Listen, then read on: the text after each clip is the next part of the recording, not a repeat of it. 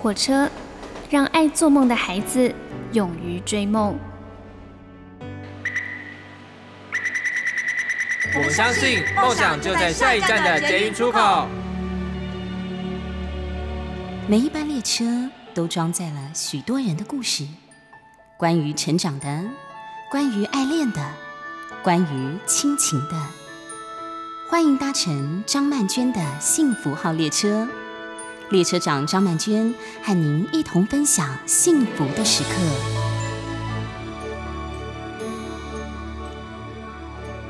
在这个时候呢，人心惶惶啊！我刚刚说啦，我们每个人都只有自求多福了。希望每一位朋友都很幸福、很平安。你所搭乘的是第二个小时的幸福号列车，我是列车长张曼娟。来听听令人怀念的好声音，凤飞飞所演唱的《祝你幸福》。或是在何处，莫忘了我的祝福。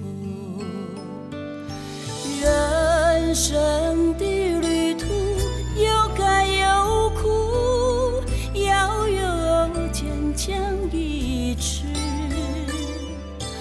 发挥你的智慧，留下你的汗珠，创造你的幸福。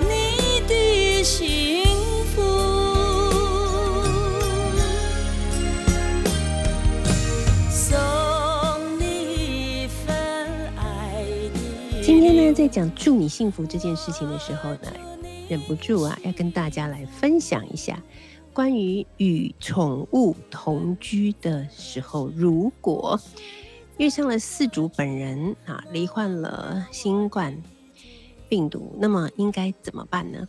会特别有这样子的想法，当然也是因为我们很呃关心看到像上海那边的情况啊。那上海呢，如果有确诊者，通常就是会直接被抓去强制，可能进入方舱啊，或者是进入那个居隔。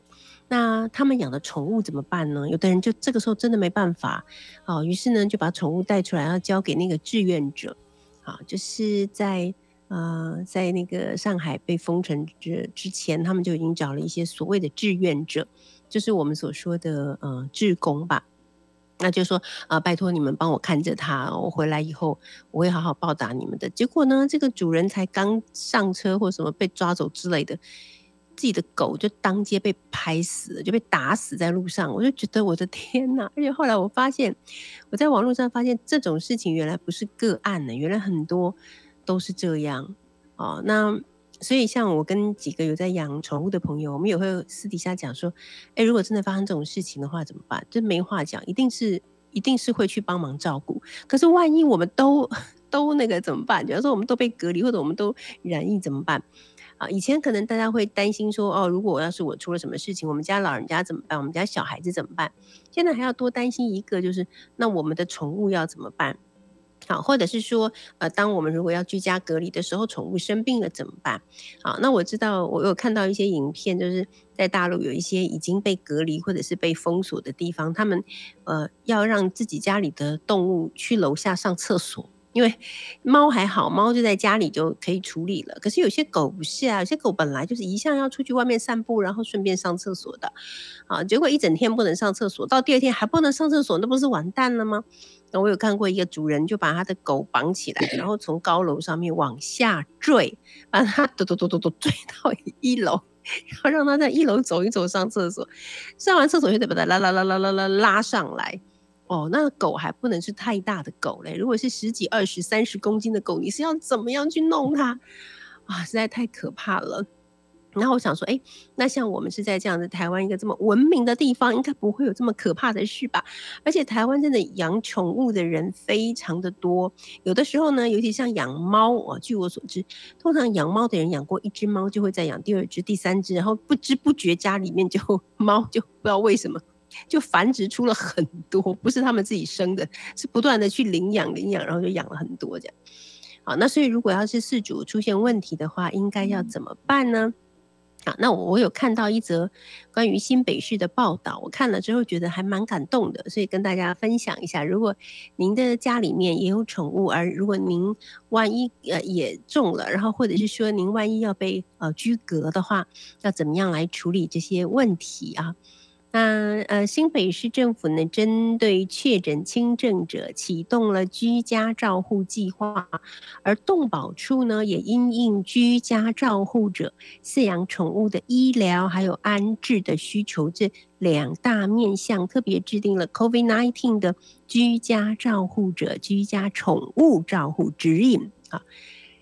好，那包括呢，首创居家照护者共居的宠物可以采用线上看诊的模式。啊，就是说，万一啊，万一你们家里面的猫猫狗狗刚好就在你被居家隔离的时候，它生病了，怎么办？需要看医生啊？那怎么办？好，那所以就让这个居家照护的民众呢，在隔离的时候啊，也可以兼顾到宠物的生活品质啊，那就是落实防疫，兼顾都。动物的福是不是很感人？好，那新北市动保处的处长杨淑芳说，考虑到居家照护者共居宠物医疗需求，动保处呢率先全国推动，让居家照护者共居宠物可以采用线上看诊的模式啊，由兽医师呢以视讯的方式来了解宠物的情况，啊，给予饲主呢诊断开立处方，并且可以用邮寄、宅配、外送。啊，等等的方式，啊，把药呢送到您的手中。如果经过兽医师判断，需要到医院啊，到动物医院去进一步检查，可是却没有亲友接送，怎么办呢？饲主也可以联系宠物友善计程车，协助载运宠物到动物医院就诊，并且载运宠物以及药物回到家中。是不是眼泪都快掉下来？真的很感动哎！我觉得这才是民主社会，这才是文明的社会。好，到了这种紧急的时候，还想到猫猫狗狗，不是说直接把它拍死就好了，这到底是一个可怕的事情。好，新北市农业局的局长李文，同时呢提醒饲主，平常就应该要落实手部的清洁、佩戴口罩等个人的防护措施。碰触宠物前后要洗手，宠物外出返家呢，也应该清洁脚部或者是洗澡，避免把病源带回家。好，大家一起做好防疫的措施。好像我的一个亲戚，啊，他们从在上海，从三月八号开始，他们小区就封了。接下来呢，隔不了多久，他们浦东地区就封了，然后又隔不了多久，他们大上海就封了，两千多万人，两三千万人，哈，就封了。啊，然后到现在呢，本来上个礼拜说，哎，有机会，有机会，可能他们这个小区可以解封了。结果我的亲戚就告诉我说，不幸的事情是他们这里又阳了，又有人阳了。然后我就说，你们都已经封了一个半月了，怎么又会有人阳呢？根本都没有接触人啊。他们说，可能是因为那个外送员啊来送东西的时候，或者是什么原因，反正总而言之就是阳了，那怎么办呢？他说阳了就再封十天。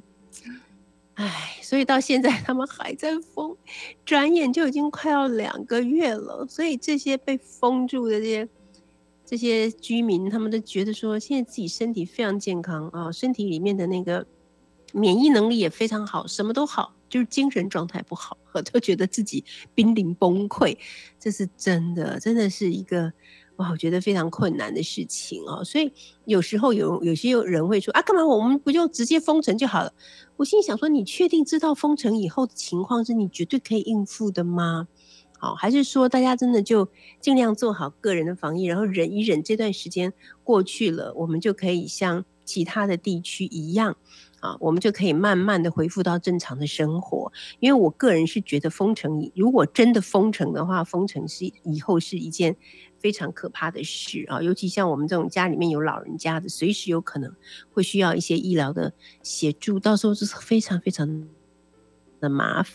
好，那接下来呢，我们来听听这首歌哈。其实我觉得在这段时间最值得敬佩，当然还是一切投身于防疫工作的这些医护人员，还有相关的人士。好，那大家不要再扯医护人员的后腿了哈，不要动不动就说人家把那个什么什么简体污染了之类的话哈。我觉得在这个时候，呃，这些防疫的英雄们最需要的是加油打气和支持啊，所以我们要做好自己的防疫。一起让台湾的这个呃疫情哈，就是早日落幕，这是我们大家共同的期望。好的，我们现在就一起来听听这首歌，尼安都所演唱的《汗水的重量》。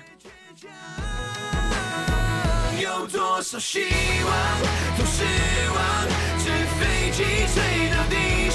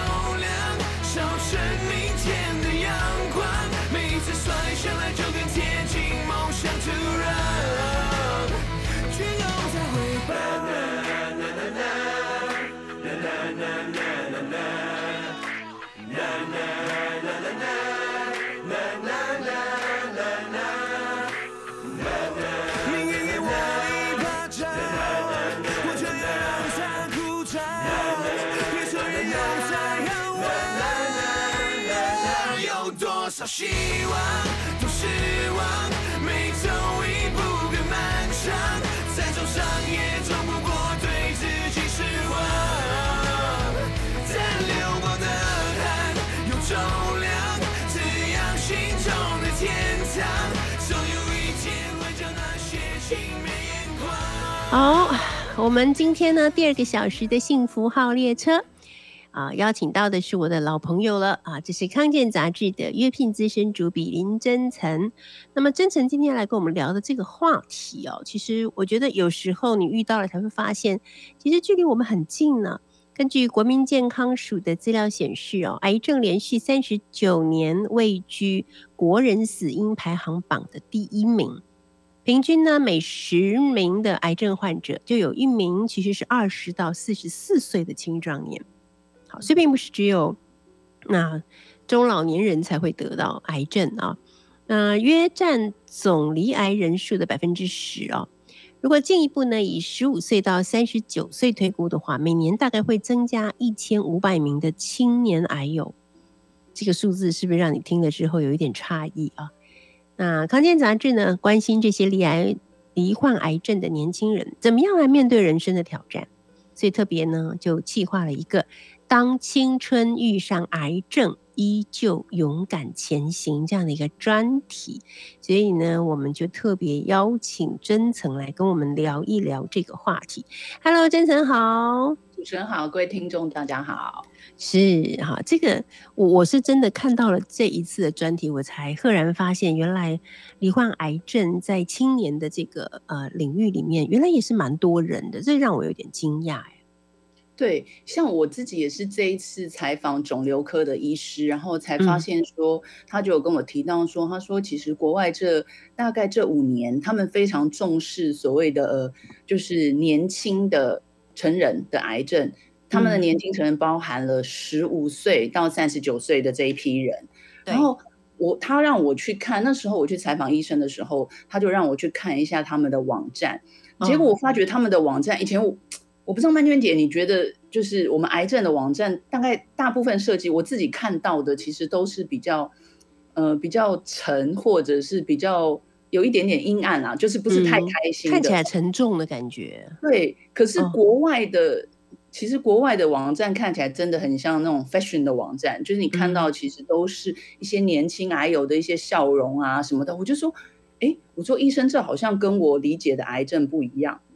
然后那时候医生就跟我说，他说其实这一群年轻人他们要面对是他们的人生才要展开，那他又面对疾病的来袭，那他到底该怎么办？他说，所以他说国外看癌症已经不太一样了，怎么样跟癌症一起？并肩前行，我说，嗯嗯，那我觉得国内可能还要有一些，就是我们的思考，就是我们在看事情的态度，可能都要有一些改变。所以我们那时候才想说，哎，我们是不是了解一下，就是年轻人他们离癌，他们碰上一些什么样子的困境？嗯嗯，对啊，因为呃，因为就是癌症发生，对我们来讲了，就是常常听到癌症发生，就有一种乌。乌云罩顶，然后就觉得哇，这个人恐怕已经进入倒数计时了什么的。可是事实上，现在越来因为医疗越来越好，很多时候可能你要把癌症当成某一种类似慢性病，人家可能需要一段时间的治疗，然后慢慢的他就有可能可以恢复了，他会康复了，他可以回到他自己过去的正常生活，对不对？对，而且像我自己很有趣哦，我碰到三十岁的癌有一个呃白雪薇小姐，那。然后我就问他说：“哎，你做完化疗之后，你最想做一件是什么？”他问我说：“姐姐哪里可以吃和牛？” 然后我就说：“呃呃，我就只好跟他讲说：哦，最近有一个新开的，就是某个店。就后来他说这个网，后来他第二第二第二次见面时，他跟我说这个网络上风评不太好。然后我说：哦好。然后后来他就跟我他我跟他说：哎，问他说你除了想要吃这些东西，他他也跟我说他想要吃生的生鱼片寿司。”可是因为他刚做完化疗，所以医生有跟他讲说，其实生食比较容易感染，所以建议他过一些时候再吃。嗯嗯，我就觉得，好像我们以前人都觉得面对癌友，我们可能不知道该说什么。其实他们要的真的还蛮简单的。对呀，真的，就也就是一些生活上面的期待，或者是 一些美好事物的享受，就是这样子而已嘛。对，而且还有一件事，他也跟我讲说，他说其实因为呃化疗的时候会掉头发。所以他他说他看了很多国外的网站啊，他觉得那种光头走在路上都不就是像欧洲那边，其实不会有太多人有歧视或者是怪异的一些眼光。可是她她想要这么做的时候，她男朋友就阻阻挠她，就跟她说：“哎，这个不行，你可能戴就是你光头出去，很多人会问。”可是他就说，因为戴假发真的很热，你看像现在的天气这样。然后他就说，其实他也还蛮希望是以那种光头示人，我觉得是蛮酷的啊，对不对？光头蛮酷的。年轻还有跟我讲过这件事，因为他说戴假发后，因为当然现在有很多的基金会有提供假发的租赁，可是说实在，就是他们说戴的其实不是那么的顺了，而且真的很热，而且他说戴假发看起来就是假发的样子，别人又一直问。对呀，对，没错。所以这一次，因为我另外一个好朋友大概快五十岁，然后因为他也就是就是刚好最近也是确诊离癌，但是后来因为我们还是正常的跟他吃饭什么的，然后我就说：“哎，你戴的是假发吗？”他说：“对啊。”可是因为他假发上弄了一个头巾，他就把它绑绑一绑绑一绑，哎，看起来真的很像那种时尚名模。然后我就说：“哎，你这个可能可以去那个癌症基金会跟他们讲一下，就是说。”跟年轻人有分享一下，哎，也许你戴这个，嗯，就是你戴这些假发，也许你可以做一些什么样的装饰，嗯，看起来会自然一点。就后来他真的去，也是这样子的线上开课，就那个网友跟医生们的反应都非常非常热烈。对，因为他 真的，他们从来就是医生那边他们会想说，哎，他们从来没有想到说，其实对癌友来讲，其实一个外在的形象对年轻人来讲是他们反而是很 care 的，嗯而不是说哦我有什么新药什么的，是说今天他看起来他就是不要要像一个他不要像像一个病人，看起来很有精神，嗯，对。那可是真的，有时候他说他们真的就是会因为化疗的关系，因为治疗关系看起来会比较累。对，好，那在这个特别计划里面有提到说，治疗是短暂的，但生活是长期的。青年癌友犹如社会孤岛。好，真诚来跟我们说一下，这个“孤岛”这两个字是我们都显显而易见都可以了解的。但是这个呃，社会孤岛的这些离癌的青年，他们确实会碰到什么样的一些状况，会让他们觉得特别孤单和不被了解呢？一个是他们的这个年龄哦。就是离癌的人很少，比方说不像就是如果你是四十岁离癌，你身旁大部分的癌友其实大概都是这个年纪。嗯，他如果二三十岁的时候，就算你去那种癌症中心，你旁边也没有这样子的一个人。然后我我那时候有问这个呃肿瘤科医生，我说那为什么你会特别想要做一个就是给年轻癌友的一个呃关怀协会？他就说。因为其实当然也现在台湾有很多很多的不同的癌症别的关怀协会，他说，但是因为参加人大部分都是五十岁到七十岁，那 他就说，嗯，他观察到现象就是五十岁到七十岁的癌友可能会用比较长辈的态度跟年轻的癌友说教，那年轻的癌友可能就会觉得啊，我都已经生病了，你还要告诉我，不想再听这些，对不对？对对，所以他就说其实。还有的年轻，还有一些心情，反而没有办法得到一些抒发。这也是国外他们会特别为年轻人做一个那种年轻癌友的网站，让他们可以相互的交流，然后交流可以去哪里走，然后可以怎么样改善，比如说他们口腔黏膜的问题。他说这个是非常非常具体的，对，也是只有他们这个族群的人才知道说，哎，原来这个问题可以这样做，可以改善。比如他们有的跟父母的沟通，因为父母有时候会因为。就是说啊，我自己的孩子得了癌症，可能会过度的关心，那他要怎么样跟父母沟通？有一个对沟通，而不要觉得父母的沟通又是一个压力。没错，没错。所以其实有很多事情是我们在外面的人无法理解的。啊，那借着这个这个机会，一起来关心。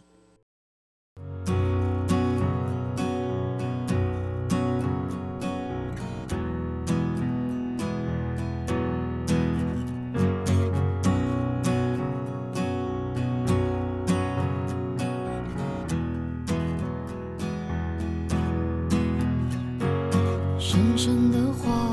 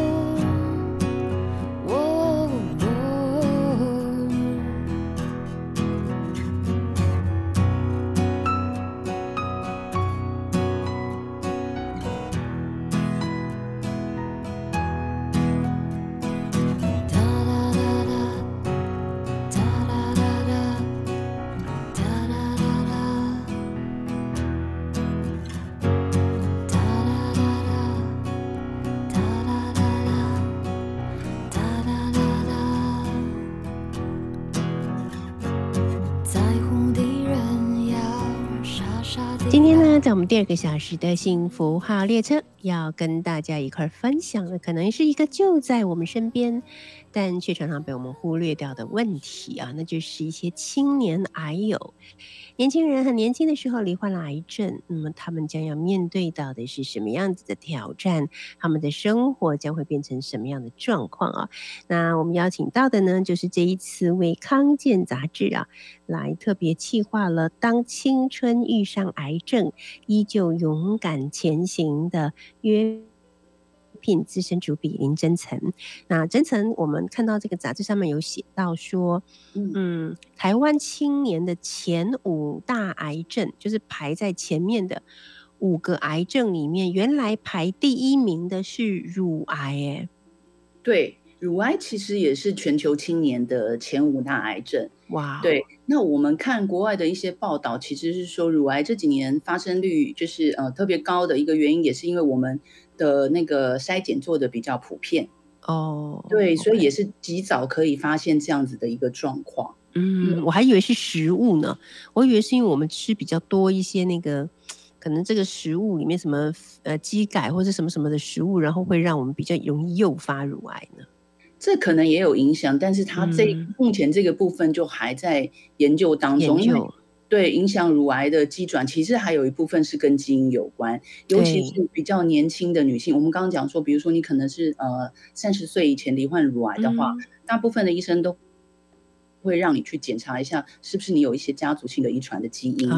对，因为现在的呃所谓的癌症基因检测，它已经可以做到帮你预测说，哎，你可能因为。太早的通常都是跟你先天有关，那他们就拿出来说，哎，你可能几岁的时候可能会罹患什么癌？哇，这都可以预测哦。对对，所以他们就会在你，比如说你可能到三十五岁的时候，你的这个肿瘤科医生就跟你讲说，哎，我们是不是来做个？假设他可能是有可能膀胱癌或是什么大肠癌的病史，他就会帮他加做什么大肠镜检。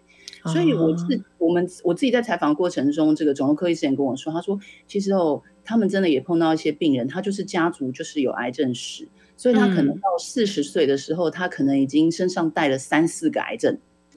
哇，那他说他现在还是过得好好的，还是结婚生子，但是只是每一次就是呃一有状，他因为他们就提前检查嘛，所以他们发现癌症的时候都是很早期的。那现在的治疗很早期都其实是可以治愈的。嗯，了解。好，在台湾呢，排第二的叫做甲状腺癌。对，这个在跟国外比较不一样，因为国外像他们排名第二是子宫颈癌。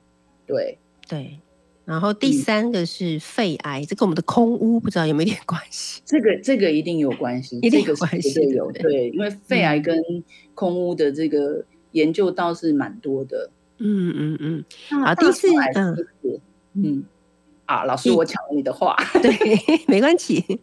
大肠癌是第四啊，然后最后是血友病第五，前五名。白血病啊，白血病，白血病，对不起。对对，好，所以这个是呃台湾的。那我们来看一下全球的青年的五大癌症，第一是乳癌，再来是子宫颈癌，接下来是白血病，嗯，然后是大肠直肠癌。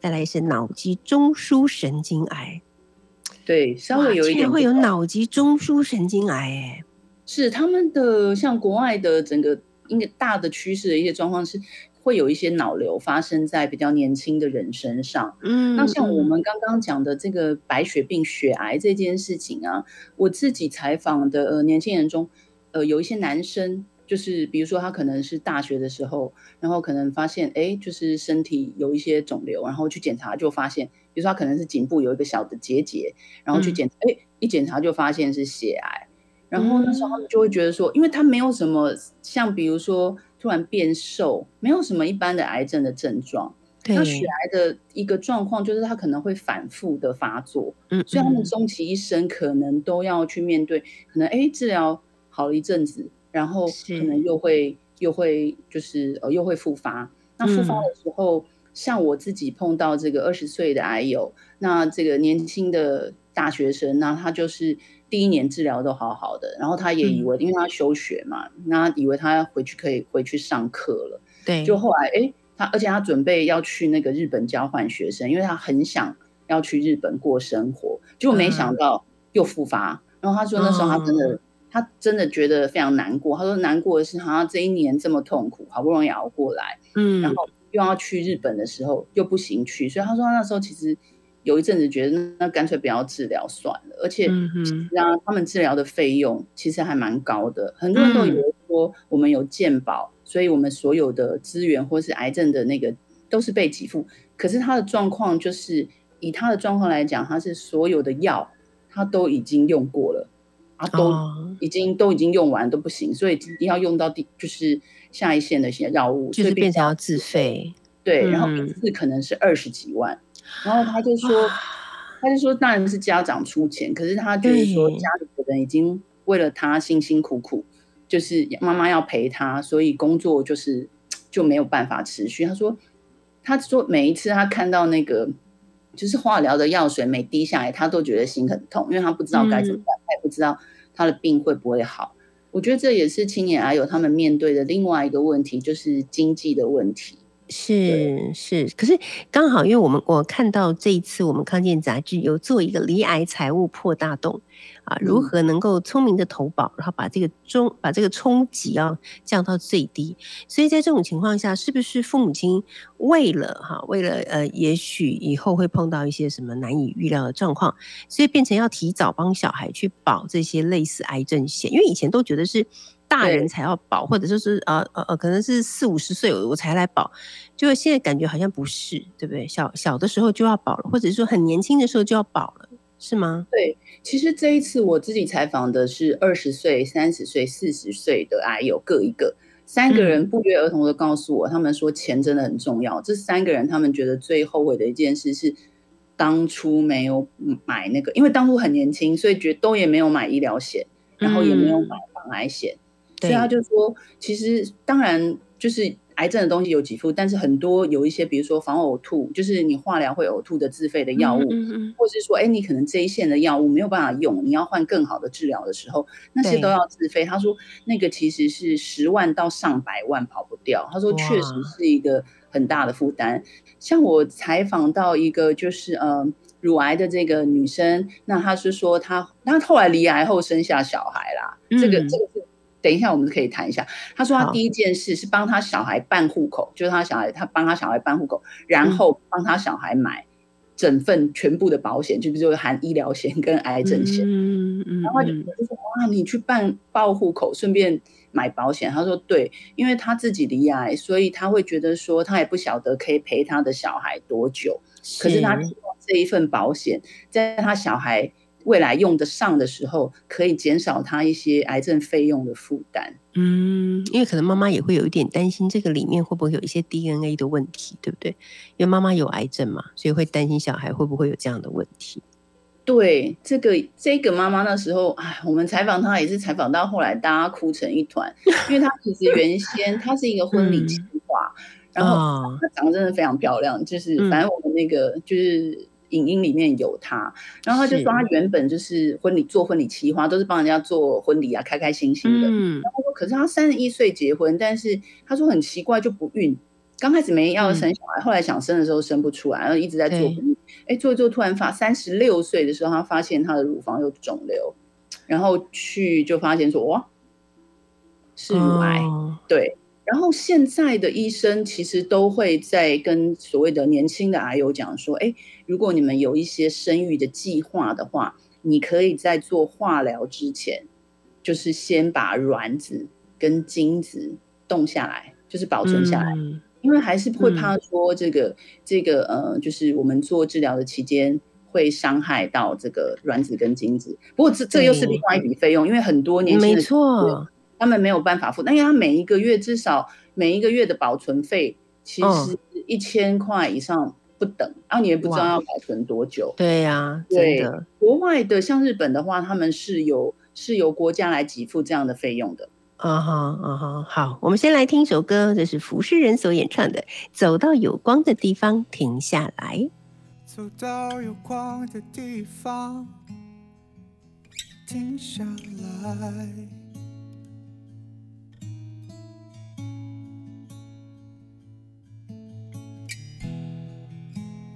累了就休息，饿了就吃饭。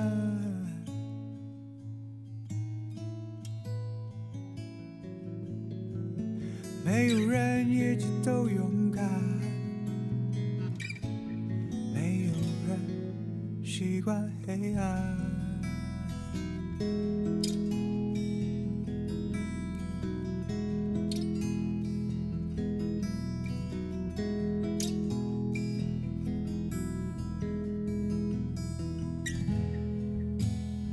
到有光的地方，停下来。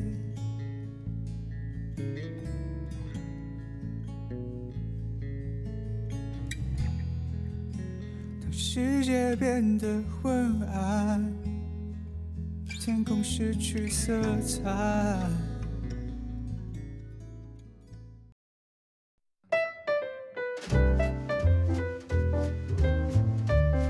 一个小时的幸福号列车，我是列车长张曼娟。今天邀请到的是康健杂志的约聘资深主笔林真诚。真诚呢，要跟我们一块来分享的是他们这一次在康健杂志上面的一个特别企划，叫做“当青春遇上癌症，依旧勇敢前行”。那里面呢，也收集了一些癌友的年轻癌友的故事啊。那比方说，有一位二十岁的帅哥陈少轩。他确诊的是淋巴癌，这么年轻，哈，就确诊了淋巴癌。那还有刚才我们讲到的这个许佩琪，她三十六岁的时候确诊了乳癌。可是我记得刚才在广告之前，嗯，真诚有提到说，像他们这种冷冻胚胎这件事情，它的花费其实是非常高的。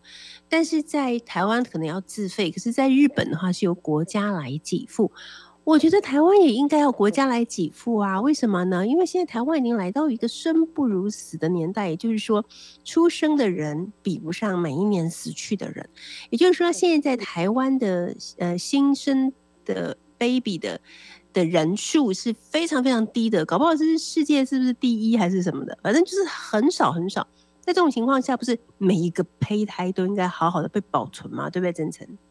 对，我也觉得，而且我觉得可能很多呃长一辈的人，或是有人认为说，哎呀，就是我的先呃我的儿子或是我的女儿，怎么可以跟一个有癌症人在一起？可是现在已经很多研究发现说，他们就是癌症，我做完一个疗程，我治愈之后，他是可以正常怀孕生子的。那只是说现在国外的做法是会担心说，哎，有些状况可能因为你在育龄时期嘛，你随时都有可能。会生小孩，所以他们就觉得说，哎，我可能是不是我在做治疗之前，我先把这个胚胎先冻起来。嗯，那刚刚我们在讲的那个佩奇的状况，他已经结婚了，因为他不孕做了，就是之前都在做不孕，后来他就是冻胚胎，胚胎就是先生的精子跟你的太太的卵子在一起，所以他不是只有冻卵，他是冻胚胎。对，他那个就会更贵，因为就是他们做试管，所以他说前后大概要也是花了一百多万，其实还蛮多钱的。哇。对，后来，但是后来他说他非常开心，因为他前面做了很多都没有什么效果，结果后来没想到，后来就就是他反而是癌症之后顺利的怀孕了。可是他有跟我讲说，因为嗯癌症的时候他们要吃一些抗荷尔蒙的药物，那因为他那时候已经快要四十岁，他很担心说，我如果之后再做这个生殖的话会生不出来，所以他有跟医生商量。哎，并且还稳定的时候，药物就暂时先停用，因为那个药物会让他停。对，然后就准备生小孩。哎，也很幸运的，就是一年就反正就很快就怀上了。嗯，那很多人担心说，就是怀孕的时候，就像刚老师有提到说，就是呃，会不会把这个遗传给这个女儿啊什么的？他说，后来医生跟他讲说，其实你不用担心，如果这件事情会有风险的话。我就不会去让你生小孩。嗯嗯嗯，你可以跟你的医生商量。那在一个安全状况下，他说其实是可以顺利的去备孕啊。OK OK。然后在这里我看到有一段的描写，我是觉得很鼻酸哈，就是因为其实抗癌是一条很漫长的路嘛啊。嗯。然后有一个医生呢，他就说他记得，呃，当时呢有一个病人，然后问他说，嗯。我可以计划久一点的事情吗？而是一个病人，他记得他当时问一个老医生说：“那我可以计划久一点的事情吗？”因为其实我们本来正正常的健康的人也不一定对于未来的每一天都很有把握，但起码我们会觉得我还是有有有可能可以达到。可是对很多年轻的这个癌症的病友来讲，他的未来可能会更加的茫然和不知道是不是还会有未来，所以才会问出这句话：说我可以计划久一点的事情吗？哦，看到这一句问话，真的让人觉得很心酸呢。对啊，因为这个是一个心理师，其实他离癌是他三十九岁那年，也就是十年前。然后呢，他说那时候他的小孩才一岁，然后他曾经又问过他的太太说：“他说如果早知道我会离癌，就是就是我们的小孩，你觉得就是你会不会生这个小孩？就他说他太太，因为他太太也是做也是类似心理咨商工作的，然后他太太就回答他说，因为我们认识这么久，我觉得这个孩子的到来是一个纪念，所以我从来没有后悔过。所以这十几年来，其实很有趣的是，我们刚刚讲的这个心理师，因为他自己离癌，所以他后来也帮忙很多的一些癌友去度过他们心里比较难过的一些过程。因为他说真的需要支持，他说要不然是真的很孤单，因为他们面对的一些事情是别人没有面对过的。嗯嗯，没错。那再来，我们来聊一聊，就是呃，其实这。这次有跟大家介绍了一些可能跟癌症相关的保险嘛？啊，那真诚，你觉得？你觉得，呃，如果以你自己来讲的话，不管是你自己，或者是呃为孩子规划一些保险的话，你会用什么样的角度去考虑呢？我觉得医疗险是一定一定要去处理的。然后我觉得癌症哦，癌症方面，我会我个人会建议说，你可以看一下你们家的家族史，嗯，然后。像我们家的家族史其实是有啦，是有一些癌症的，所以我觉得我为孩子买的话，就是会很早的时候就帮他规划一次性的癌症险，让他在万一离癌的时候就会有一次性的给付。而且，哎，我有问题要问，我有问题要问。你刚刚说的这个一次性的癌症的保险的给付，因为刚刚前面我们有讲到说，呃，如果癌症的患者他可能已经使用了一些健保的呃一些医疗的这些措施，但是。对他没有用，所以他就要再去使用其他可能比较接近于自费的。那这个如果保了这个一次性的呃癌症的保险的话，那这这些也会给付吗？应该会给付吧？应该？哎，你不确 定？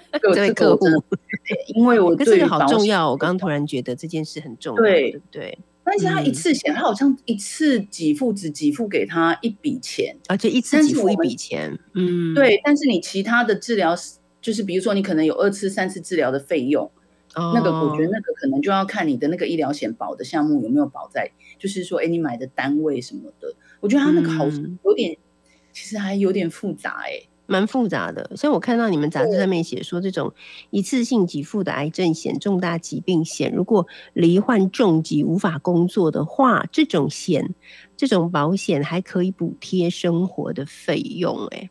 就是感觉还蛮不错的哈，对，但是他只能补贴生活费用哦，他其实 对于那个贵很贵的那些，就是所谓的那个嗯，我们讲的医疗费用，因为现在新的一些癌症的治疗其实日新月异，但是说实在也真的贵，十万到上百万都有，对啊，所以现在国外他们他们当然不能完全只靠商。只只靠商业的给付，所以他们还是会有一些呃，比如说医院医院方面，或者是呃，比如说或者是其他企业，他们会特别设立这样子给年轻的人去呃申请的一些就是帮忙的补助啦。对，因为光靠光靠说实在，就算我们已经保齐了，对，真的还不够。万一发生事情的时候，说实在还是不够支付，那就要靠一些社会的力量。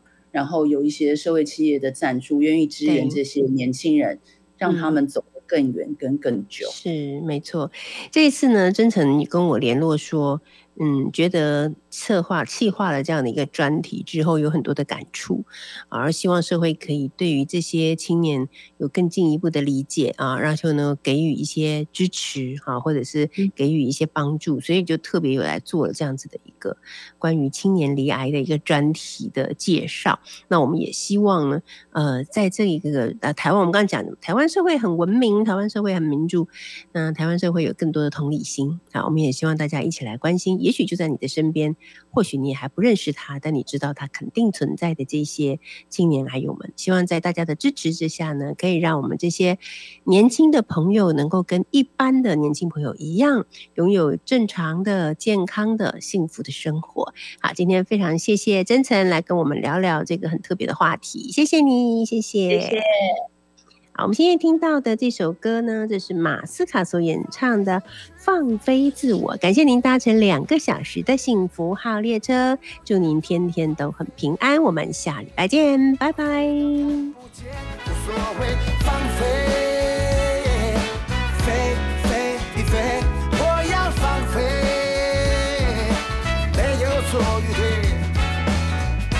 不想再被这世界。拉扯，这段怀疑人生全是规则，套路太多深的浅的规则，梦里什么都有。